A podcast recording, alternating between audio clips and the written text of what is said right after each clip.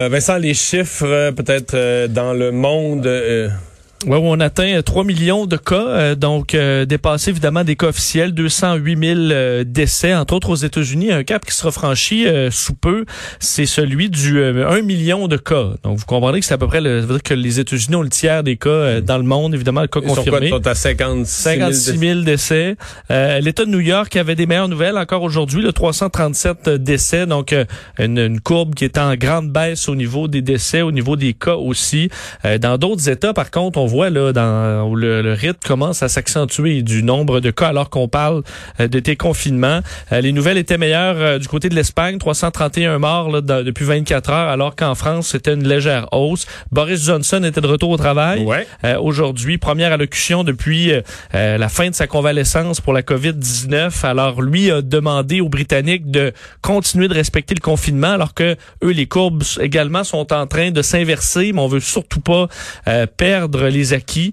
Euh, alors qu'en Chine, c'était retour en classe aussi pour plusieurs élèves de Pékin et Shanghai, après quatre mois quand même. Mais c'est retour en classe dans beaucoup d'endroits. Le Danemark, la Norvège, euh, l'Allemagne, le Portugal prépare ça. La France, euh, semaine prochaine, euh, dans, dans deux semaines. Partout, euh, on suit, euh, on fait nos propres guides. Là. Mais c'est ça, c'est parce que c'est tellement différent.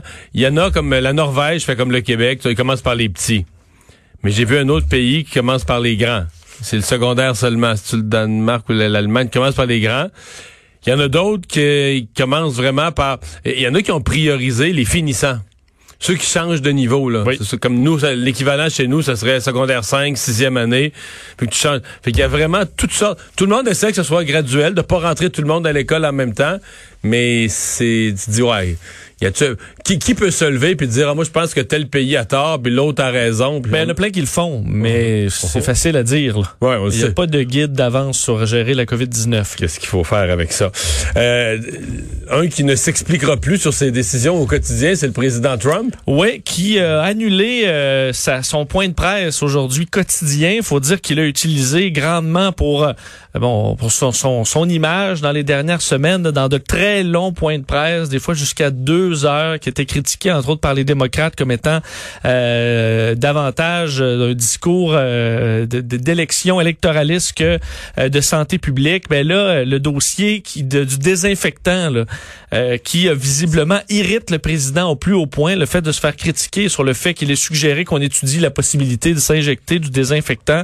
Euh, on a annoncé euh, aujourd'hui une euh, un briefing donc du, de, la, de la cellule de crise là à 17 h aujourd'hui. On a euh, reculé, on a décidé d'annuler ça après entre autres une série de tweets euh, du président où il était déchaîné envers les démocrates et envers surtout les médias. Donc euh, il a blâmé les démocrates pour des retards là, dans des euh, des des, euh, des chèques d'assurance, mais surtout les médias qu'il dit bon être l'ennemi du peuple.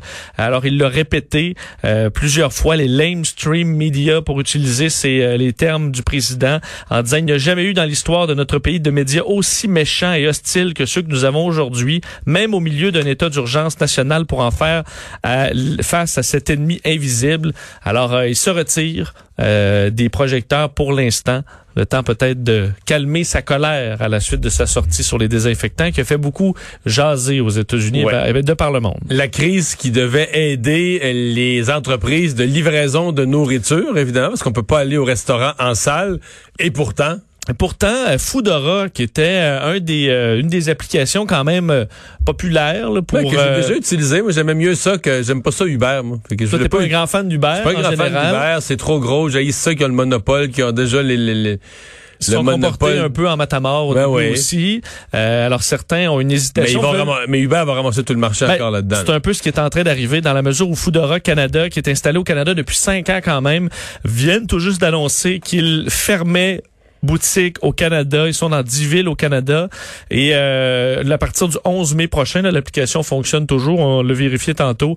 À partir du 11 mai prochain, on ferme. Pourquoi? On dit le Canada est un marché très saturé en termes d'offres pour la livraison de nourriture. Puis on comprend qu'Uber Eats en prend une très grande partie. Alors on dit Foodora était incapable d'atteindre une position de leader et d'être profitable au Canada. Alors on doit... Je sais euh, pas c'est quoi les parts part de marché. C'est quand même au Canada, il y a Skip the Dishes. Skip qui est quand même qui est canadien, je pense, pas me tromper. Il y a un autre euh, dish là, que j'oublie là. Mais t'as évidemment Uber Eats qui est euh, qui est là. DoorDash, on ah oui, il y en a trois quatre autres, c'est ça. Euh, à quel point eux ont des grandes tartes, on voit qu'Uber est particulièrement présent. Euh, c'est dommage de perdre un concurrent là-dedans dans un marché qui est très très populaire ces jours-ci. Alors est-ce qu'on peut penser qu'un jour si on perd nos la concurrence, on verra des frais de livraison augmenter. En tout cas, Foodora qui cessera ses opérations le 11 mai. On s'arrête dans un instant la chronique de Gilles Barry.